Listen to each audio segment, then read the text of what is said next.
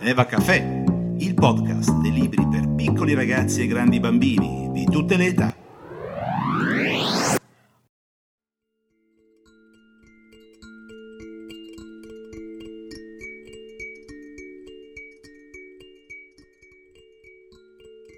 In mezzo alla fiaba di Silvia Vecchini, Arianna Vairo, edito da Topo Pittori. Il libro si compone di 43 pagine.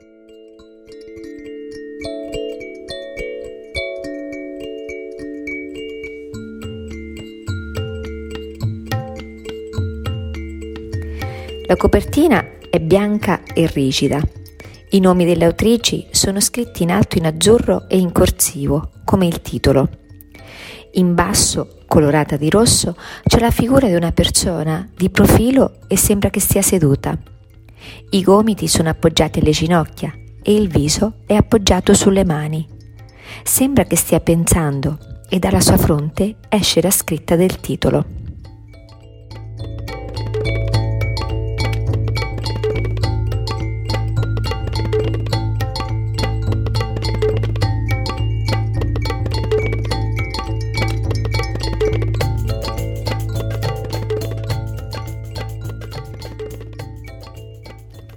Ora leggo un pezzetto del libro. In mezzo alla fiaba c'è una voce nascosta, diversa da quella del narratore. La voce di un testimone oculare, qualcuno che ha visto, sentito, rischiato, perso, vinto, capito. In queste poesie puoi trovare voci che appartengono a venti fiabe diverse. Cerca chi sta parlando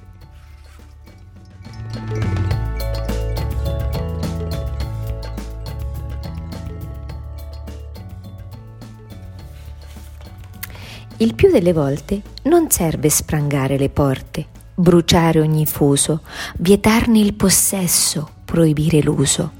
Ci sarà sempre una porticina aperta, una vecchina che fila, una scoperta, qualcosa che non sai neppure cos'è, uno sbaglio fatto apposta per te.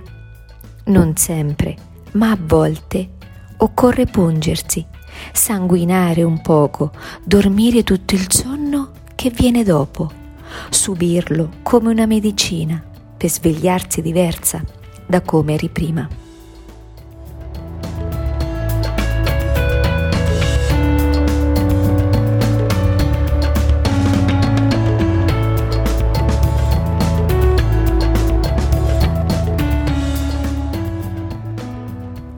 Questo è un libro in rima che sovverte le classiche fiabe dove la fine è sempre e vissero felici e contenti, dove ogni volta è il principe a salvare la principessa.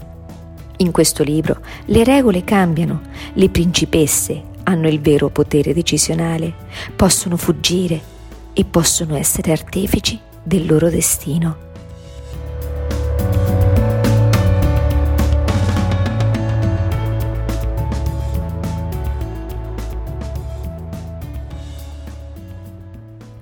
Le cinque parole che ho scelto sono scelta, rivoluzione, decisione, diritto e sbaglio.